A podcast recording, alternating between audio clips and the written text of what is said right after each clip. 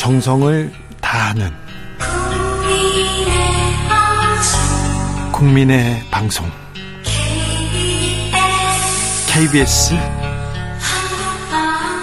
주진우 라이브 그냥 그렇다고요. 정치 피로, 사건 사고로 인한 피로, 고달픈 일상에서 오는 피로. 오늘 시사하셨습니까? 경험해 보세요. 들은 날과 안 들은 날의 차이. 여러분의 피로를 날려줄 저녁 한 끼 시사. 추진우 라이브.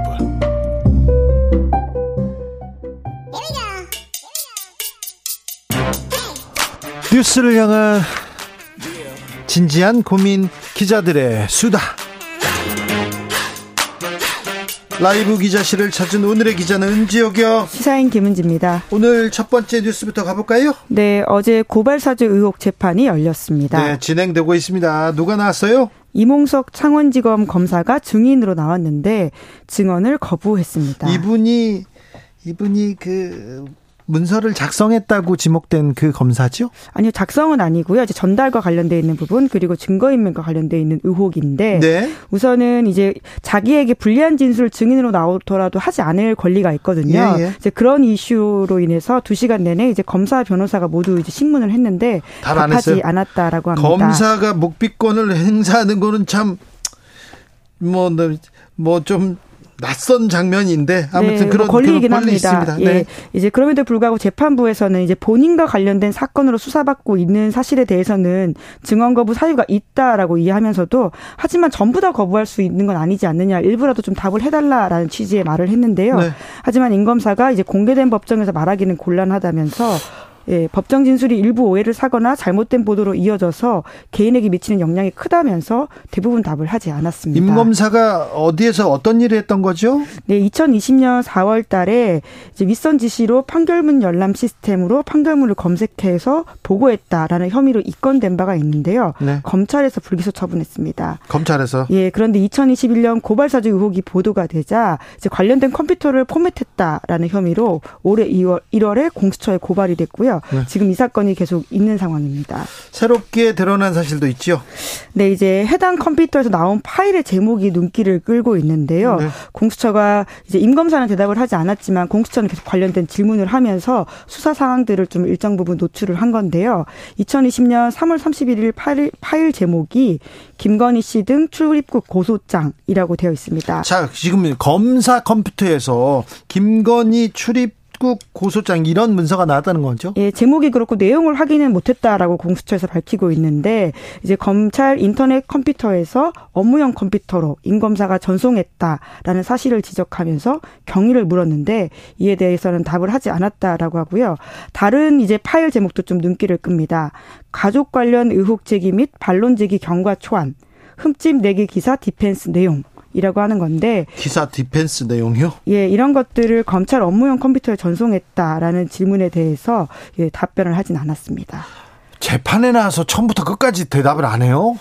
아, 이거는 검찰이나 경찰 수사 과정에서는 묵비권을 행사하는 경우가 많은데 재판에서 아예 안- 말을 안 하는 거는 굉장히 드문 경우입니다. 굉장히 드뭅니다. 네, 이제 물론 뭐 권리로선 행사할 수 있다라고 하는데 이제. 공수처가 계속 질문을 좀 했거든요. 네, 네. 여기서도 좀 눈길을 끄는 게 2020년 4월 7일 이제 판결문 검색 키워드가 주가 조작, 자본시장법, 주식 특혜 같은 것들도 있다라고 합니다. 네. 이제 그때 왜 이렇게 했냐라고 다시금 공수처가 물었는데 대답을 하진 않았다라고 하는데요. 그러자 공수처가 이제 과거에 2021년 공수처 조사받을 때 임 검사가 했던 대답을 이야기하면서 이렇게 말하지 않았냐라고 이야기했는데요. 네. 그때 이제 김건희 씨가 고발되고 언론 보도가 뜨자 보도 관련 범죄 유행 확인을 위해서 검색했다라고 진술하지 않았냐라고 다시금 물었는데 증언을 거부한다라고 아, 말했다고 공수처 합니다. 때는 이렇게 얘기했는데 재판에서는 안 했군요. 검사가 정치에 뛰어들면 안 되죠. 검사가 나서서 이거 고발해줘. 고발해줘. 그럼 우리가 수사해서 기소할 테니까 이렇게 정치권의 한복판에 뛰어든 건 안 되죠. 아, 잘못됐는데 이 부분 검사들은 수사를 안 했습니다. 공수처가 그래서 지금 수사했는데 재판이 어떻게 마무리되는지 지켜보겠습니다. 예, 물론 의혹이고 아직 당사자들은 부인하고 있는 사실입니다. 그런데 정황상 뭐 컴퓨터에서 이런 내용이 나왔으면 의혹이 있다 이렇게 볼 수는 있죠. 네, 관련된 자, 사건 이제 재판 결과 나올 것으로 보입니다. 다음 뉴스로 가볼까요? 네, 1만 2천여 쪽에 이르는 이태원 수사 기록을 분석한 보도가 나왔습니다. 이태원 참사 벌써 일주기인데 아, 수사 기록을 분석했다고요? 네, 이제 윗선 책임을 받고 있는 이제 기소가 된 인사들인데요. 이임재 전 용산 경찰서장, 박기영 용산 구청장 이런 인사들이 지금 재판을 받고 있습니다. 해당 수사 기록을 MBC가 확보해서 보도, 보도했는데 중요한 내용 뭡니까? 네, 박기영 구청장이 이제 검찰에서 했던 발언들이 좀 눈길을 끄는데 네. 그 여전히 자신의 책임을 좀 회피하는 듯한 발언을 하고 있다라고 하는 부분인데요. 네. 이제 검사가 계속해서 아무 준비한 것도 없고 부구청장에게 대비 현황을 확인하지도 않았는데 그런 게 잘못한 게 아니냐라는 지적을 하자 이제 박 구청장은 나는 신이 아니기 때문이다라는 식의 답을 했다라고 합니다. 할로윈 축제가 지역 축제도 아니고 그래가지고 안전 계획을 수립할 필요가 없다 얘기했는데 아니 용산에서 있는 축제면 용산에서 있는 일이면 용산 구청장이 좀 들여다봐야 되는 거 아닙니까? 근데 뭐 신이 아니니까 거기서 그렇게 얘기합니까?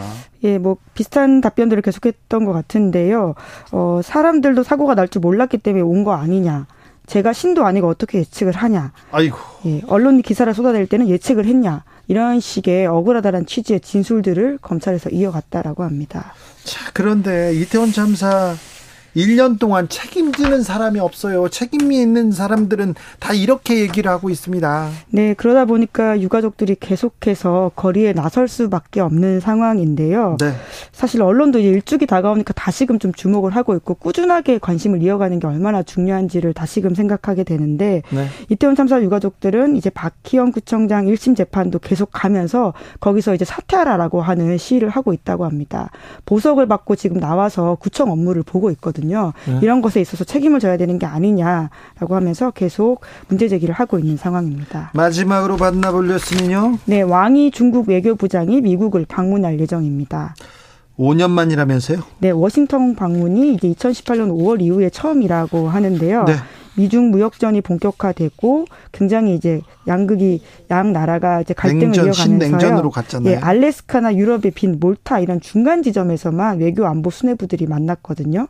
그러다 보니까 왕이라고 하는 중국의 핵심 아이콘이 미국 그것도 워싱턴 D.C.를 간다라고 하는 것은 굉장히 눈길을 끕니다. 자 왕이 외교부장이 미국을 방문한다. 곧바로 미중 정상회담 가셔야 된거 아니냐는 보도 나옵니다. 네, 왜냐하면 미국 샌프란시스코에서 에이펙 정상회의가 11월 15일부터 17일 열리거든요. 네? 이때 이제 두 정상이 만날 수 있다라는 이야기가 계속 나오고 있습니다. 만약에 시진핑 주석이 방미한다면 6년 만입니다. 네, 2017년 4월 달에 이제 그 트럼프, 트럼프 대통령을 대통령 만난 만났죠. 적이 있는데요. 네. 이제 그때 마라라고 리조트에서 진행이 됐었고 이후에는 전혀 없었는데 지금 여러 가지 우호적인 분위기가 조성되고 있는 건 사실이라고 합니다. 네.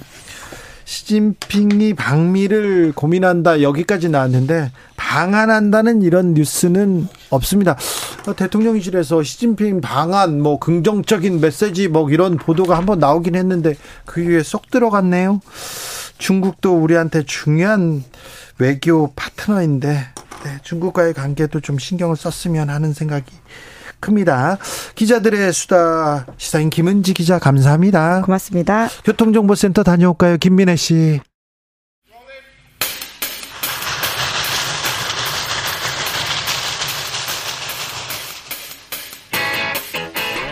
오늘도 열심히 돌아갑니다. 정치발전소 장앤장. 정치평론계 최고수 두 분 모셨습니다. 장성철 공론센터 소장 어서 오세요. 안녕하십니까. 장윤선 정치 전문 기자 오셨습니다. 네, 안녕하십니까. 네. 자, 이번 주에 정치 가장 큰 뉴스는 아무래도 국민의힘 혁신이겠죠? 그렇죠. 네. 네. 어떻게 보셨어요? 재밌게 보고 있습니다. 네. 재밌어요. 네. 어찌할지 네. 아니, 어찌할 수 있을까? 어, 그렇기도 하고 저는 그 계속 언론에서 김한길 역할론 주, 음, 네. 제기를 했었어요. 그 얘기 하자고요. 그러니까요. 그랬는데 아니라고 했는데 또 본인은 2년 그렇죠. 본인이 직접 또 중앙일보 통화에서 네. 매일 통화한다. 엄청 친하다. 이제 이렇게 또 강조를 하고 네. 또 김한길 위원장은 아니다. 예. 방송하면서 뭐 알게 된 건 4, 5년이고 그동안 네다섯 번 통한 게 싹 다 다다. 별로 안 친해라고. 왜 그런데 친해 안 친? 난 친한데 근데 왜 안 친해? 이렇게 당사자들은 그러니까 서로 막 이제 핑퐁 게임을 하고 있는 건데 중요한 것은 그러면 이 혁신이의 핵심은 어딨냐? 용산에 있다. 저는 그렇게 보여요. 그러니까 스스로 주고받으면서 자기 고백을 해버린 셈이고 전권을 준다고 했는데 실제로 그렇지 않은 게 확인이 된 거다. 그러니까 참 정치권이 재밌는 게 하룻밤도 지나지 않아서 다 들통날 얘기들을 계속 주거니 받거니 하고 있다. 이런 생각이 듭니다. 소장님 저렇게 너무 뭐 부정적으로만 볼 거는 아닌 것 같고 아니 기대가 큰 사람도 많아요. 그래요? 저는 기대가 네. 좀 크진 않는데. 네, 그러니까 크지 않구나. 네. 아니 왜냐하면 구도 자체가 혁신이가 뭐 할 수 있는 게 음, 없는 그래, 것 같아요. 그, 네. 네. 그러니까 누구 인요한 했을 때 사람들이 와 했어요. 그 전에 불렀던 분이 신원식, 유인천, 김행하다가 인요한이잖아요. 그렇죠. 그러니까 사람들이 아, 근데 저분이 음. 혁신을 개혁을 할 수 있을까? 국민의힘에서 음. 이 얘기 나오잖아요. 아니 이제 뭐 최선의 구원 투수라고 이제 국민의힘에서는 얘기를 하고 있는데 과연 그런 역할을 제대로 할 수 있을지 음. 없을지는 네. 일단 혁신 위원들을 네, 어떻게 뽑는지 네, 누구로 좀 인선을 하는지 목요일까지 인선 뭐 마치겠다고 합니다. 네, 그거를 보고 좀 판단했으면 좋겠어요. 그거 보면 딱 견적이 나오거든요. 아, 그래요? 인요한 뭐 했을 때 근데 어디에서 민 것 같아요? 누가 이렇게 이렇게 도와주고 있을까요? 김기현 당대표가 인요한 위원장은 지난 삶에서 상당히 좀 국민들에게 감동도 주고 예. 어려운 소외된 삶을 살펴서 국민의힘을 개혁하는데 적임자다라고 김기현 당대표가 생각했대요. 그랬대요? 네. 라고 당 지도부도 설명을 하고 있어요. 근데 본인이 김한길 어, 위원장하고 매일 통화하고 엄청 친하다는 거 아니에요. 네. 매일 통화하고 엄청 친하면 무슨 얘기를 하겠어요. 이 엄중한 시기에. 본인은 아니라고 하시니까. 네. 아니, 본인은 아니라고 하지만 그것을 액면 그대로 믿을 수 없는 상황이 돼버린 거죠. 이렇게 확인을 통해서. 자, 그런데 음, 선거 끝나고 나서 김한길, 김한길, 김한길 얘기가 계속 나옵니다. 아, 음. 그거는 대통령이 자초한 거예요. 대통령하고 가까운 것 같아요. 가까운 그렇죠. 게 아니라 2인자로 선포를 했어요. 그래요? 지난 월요일 날 뭐 국민통합이 만찬을 하면서 네. 내각의 중요한 사람들 그리고 당의 중요한 사람들 다 모아놓고 네. 김한길 위원장님이 제안하는 건 나에게 많은 통찰을 줬다. 그것이 내각에서 집행이 안 된 거 내가 반성한다. 음. 김한길 위원장도 너무 칭찬을 해주셔서 송구하다 이런 얘기를 했, 할 음. 정도였어요. 그런데 저는 그때 말보다 네. 윤석열 대통령의 눈빛을 봤는데 네. 아, 그렇게 부드럽고 상당히 존경하는 듯한 눈빛을 보이더라고요. 그래요? 아 정말로 진짜 김한길 위원장을 존중하고 있구나, 좋아하는구나 그런 생각이 들었어요. 그러니까 그렇게 여권의 실세들을 다 모아놓고 김한길 위원장이 제안하는 것은 꼭 당과 내각에서 다 집행 제대로 하시오. 라고 명령을 했잖아요. 음. 그만큼 믿고 있다. 신뢰하고 있다. 이렇게 볼 수밖에 없고 그것이 앞으로 내년 총선에 있어서 김한길 위원장이 총선 구도 자체를 흔들 수 있는 음. 신당과 관련된 모종의 역할을 할 것이다. 라고 저희가 추측을 하는 거죠. 아, 근데 제가 이 와중에 이 얘기를 해야 되나 말아야 되나 진짜 고민을 하다가 해야지. 하지 마. 하지 마. 나 없을 때 얘기해. 해야지. 네, 장성철 소장 있을 때. 아니, 나 그럼 일단 마스크 쓰나. 마스크 귀, 귀, 가리고 있어요. 귀 가리고 있어요.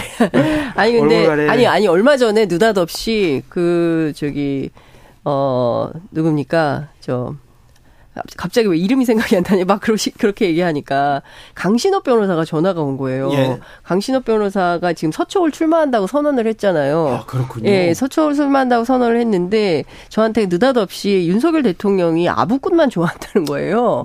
어, 그런 얘기를 하면서 대표적인 아부꾼으로 김한길 위원장을 꼽더라고요. 음. 그러면서 어, 이렇게 본인에게만 아부하는 사람을 좋아하면 국정 운영이 제대로 갈 수가 없다. 그래서 본인처럼 강직한 사람이 국회의원으로 들어가서 윤석열 정부의 성공을 위해서 노력을 해야 된다라고 주장을 막 하고 있는 상황인데 네. 제가 이런 얘기를 드리는 이유는 김한길 위원장이 어 어쨌든 정치적으로 굉장히 그 옆에 계신 리더를 추앙하고 이런 데는 일가견이 있는 걸로 알려져 있기는 아, 합니다. 예전에, 유명합니다. 예전에 김대중 네. 대통령도 김한길만 보면 얼굴이 방긋방긋 웃었고요. 노무현, 대통령이 대통령 노무현 대통령이 처음에 이제 대통령이 됐는데 네. 그래서 뭐 주변 사람들하고 다 얘기했는데 김한길 의원만 오면 저 저렇게 하면 안 되냐고 계속해서 예. 의견을 바꿔가지고 바뀌어가지고 큰 논란이 되기는 했어요. 근데 그 주변에서는 항상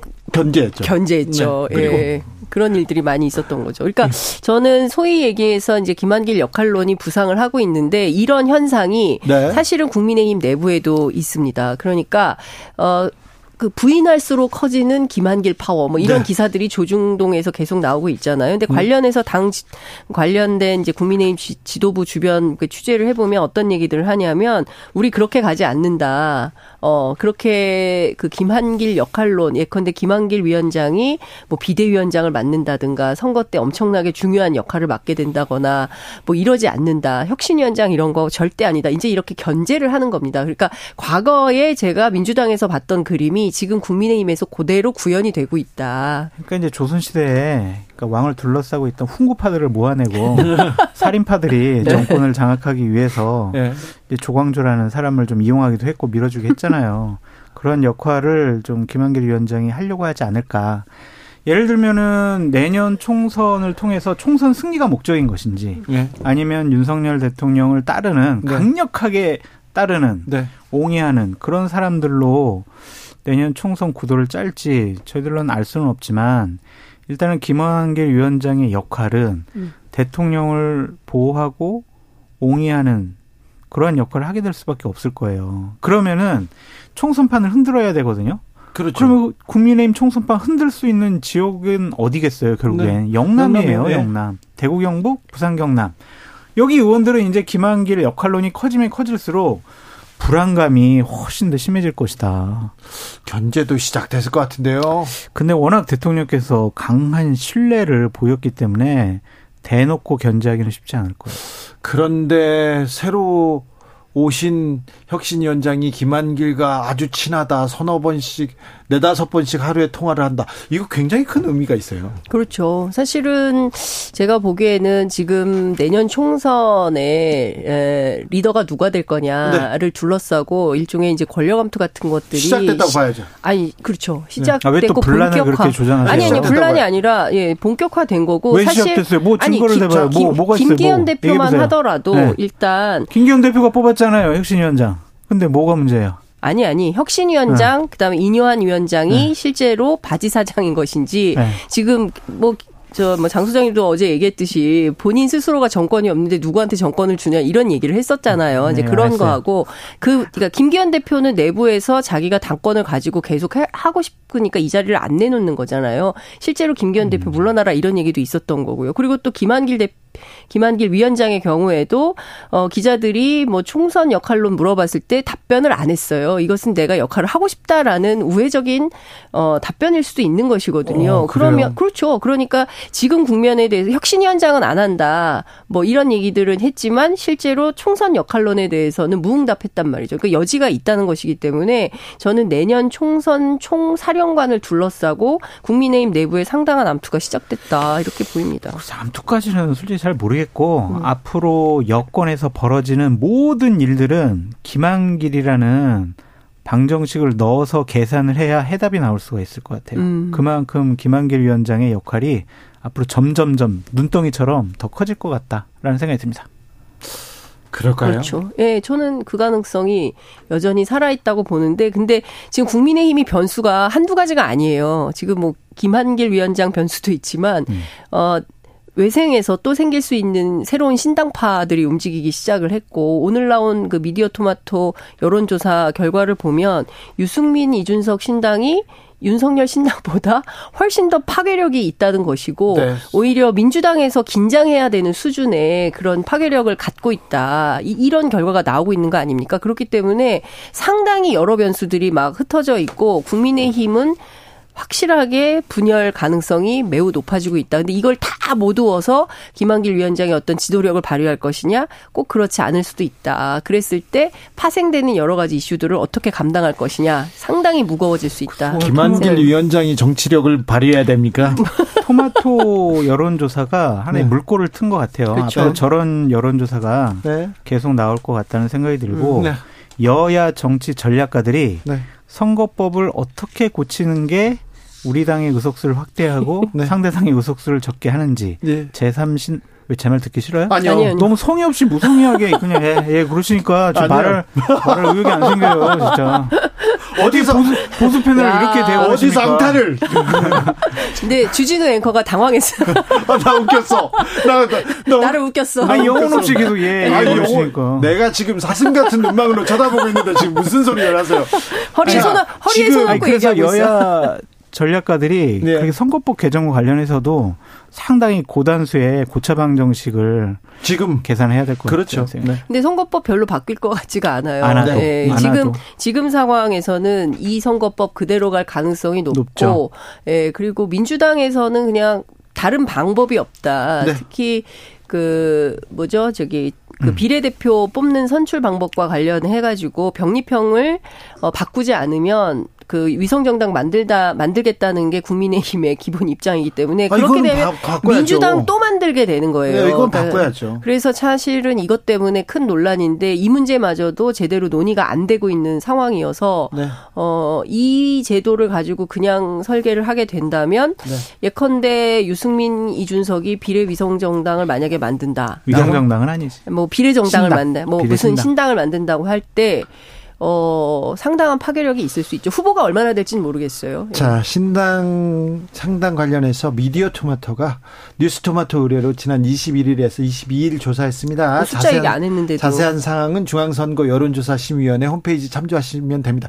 여기는 공정과 신뢰 KBS 1라디오입니다. 그리고요, 제가 아 어, 이뇨한 위원장하고 김한길 친하다. 중앙일보에서 단독으로 음. 어, 이뇨한 김한길과 엄청 친해 매일 통화한다 이렇게 얘기했습니다. 김한길 위원장은 안지 4, 5년 됐지만 어, 네다섯 번 통화한 게 전부다 이렇게 얘기했습니다. 음. 이렇게 좀 어, 정리할게요. 네. 음 그런데 이제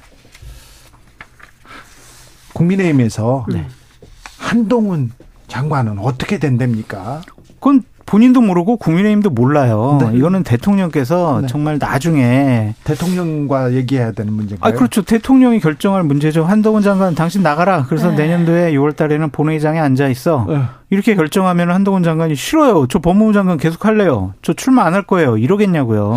그러니까 본인의 정치적인 미래에 대해서 네. 자기 결정권과 선택권이 없는 사람이 한동훈 장관이다. 네. 근데 본인이 지금까지 주변에 한 얘기를 종합을 해보면 안 나가고 싶다 이렇게 적극적으로 본인이 나가고 싶어하는 것 같진 않아요. 네. 근데 내 운명을 내가 어떻게 알겠나? 내가 법무부 장관 할지 어떻게 알았나? 네. 뭐 이런 생각을 하는 거 보면 네.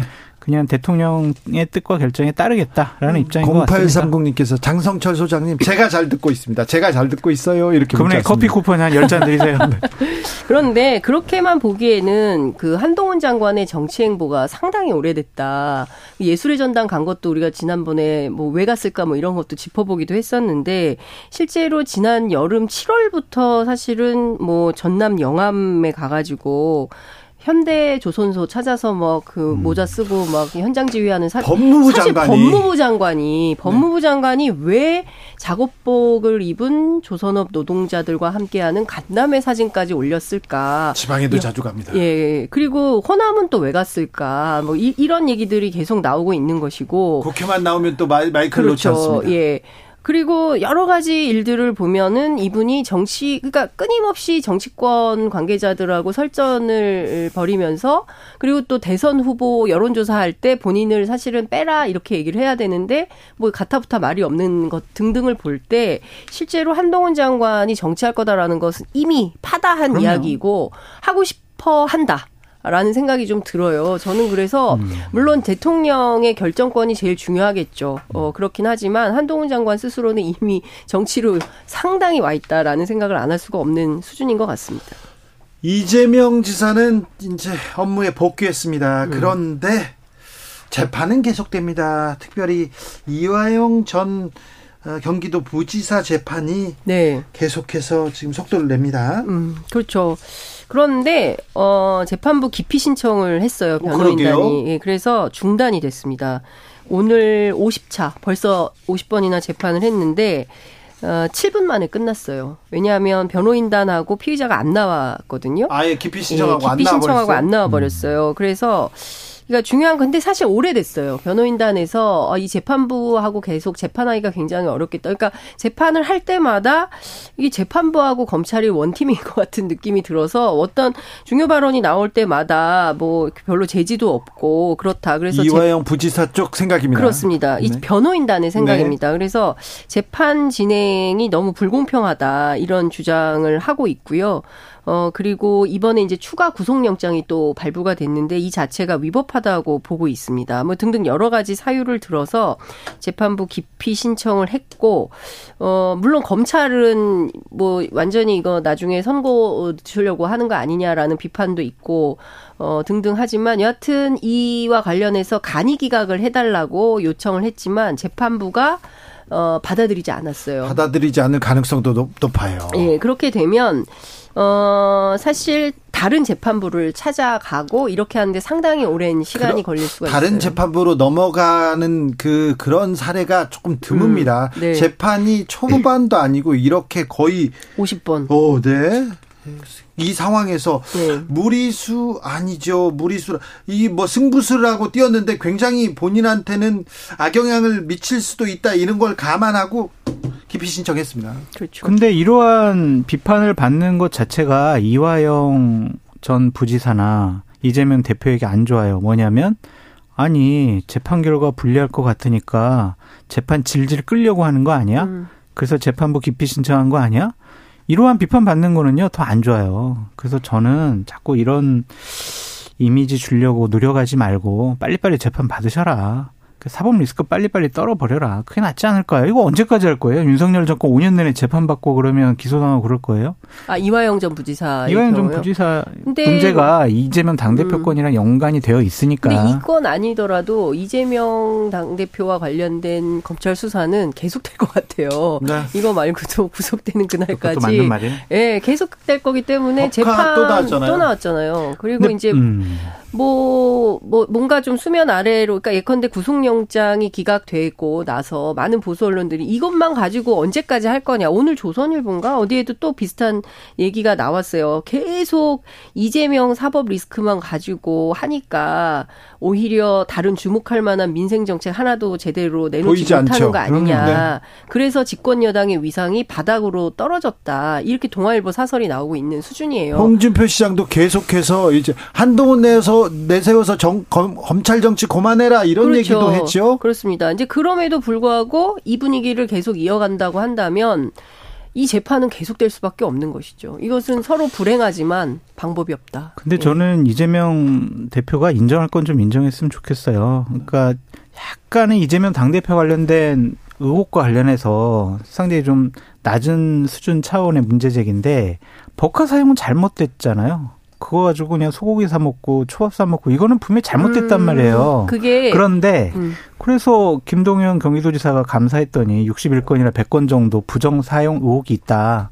이런 식의 얘기까지 했잖아요. 그래서 좀 그런 것들은 좀 인정하고 사과하고 잘못했다 그러고 그렇게 해야지 김동연 어떻게 같은 병끼리 그런 얘기를 공개할 수가 있어 라든지 아니면은 아니 어떻게 나랑 같이 일했던 사람들이 폭로 기자회견을 해 아니 원희룡 제주지사 법과 사용 이거 문제 아니야? 이런 식으로 자꾸 넘어가려는 거는 옳지 않은 것 같아요.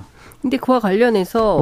배모 씨가 배모 씨가 사용하고 배모 씨가 그 만든 문제하고 음. 김혜경 여사가 직접 쓴 거하고 구분해서 평가를 하고 반 반 저기 뭐야 봐야 될것 아니, 같아요. 초밥이나 소고기는 그 배모 씨가 먹은 건 아니잖아요. 배달했잖아요. 그거 가지고.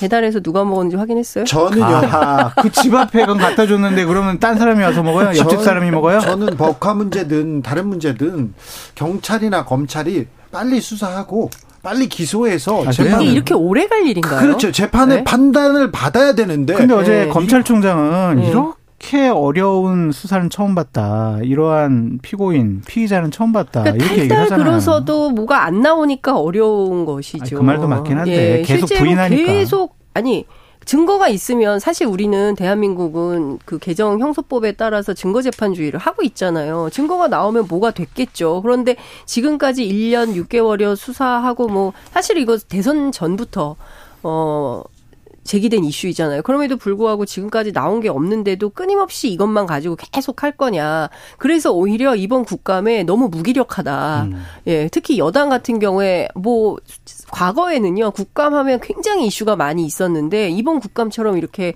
어 김성 김성희 그 비서관 이슈 그다음에 뭐 법사위 이슈 네. 뭐이 정도인 것 같아요. 뭐 특별하게 그렇죠. 내세울 게 없는 수준의 국감이 돼버렸어요. 그래서 얼마 전에 재판장에 나가서 이재명 당 대표가 아이, 정진상이 한 일이야. 이런 식으로 퉁치고 넘어가려고 하는 것은 좀 문제 있는 것 같아요. 안철수 의원은 이준, 이준석 제명 홈페이지를 개설했습니다. 저 오늘 아니, 본더 뉴스 중에 하고. 제일 재밌는 재밌었어요. 언제까지 이러신대요? 아니 지금 당은 혁신위원장 새로 만들어가지고 아. 통합합시다, 뭐 이준석, 유승민 포용합시다 참. 이런 식의 얘기를 하고 있는데 제명이 혁신이다 이렇게 얘기할 수도 있잖아요. 아 그래요? 제명이 어떻게 혁신이겠습니까? 근데 네. 저는 좀 품격, 그러니까 안철수라는 정치인에게 걸었던 국민적 기대가 있잖아요. 새 정치. 뭐 이미 다 끝난 지 오래됐지만 그래도 어찌됐든 과거에 새 정치 담론을 주도했던 혁신의 어떤 상징 같은 중도의 표징 같은 그런 정치인 안철수가 이준석 무슨 그 제명한 홈페이지 만들었다고 하고 그러니까 바로 또 득달같이 저는 톰과 제리 보는 것 같아요. 톰과 제리 그런데 만화 영화.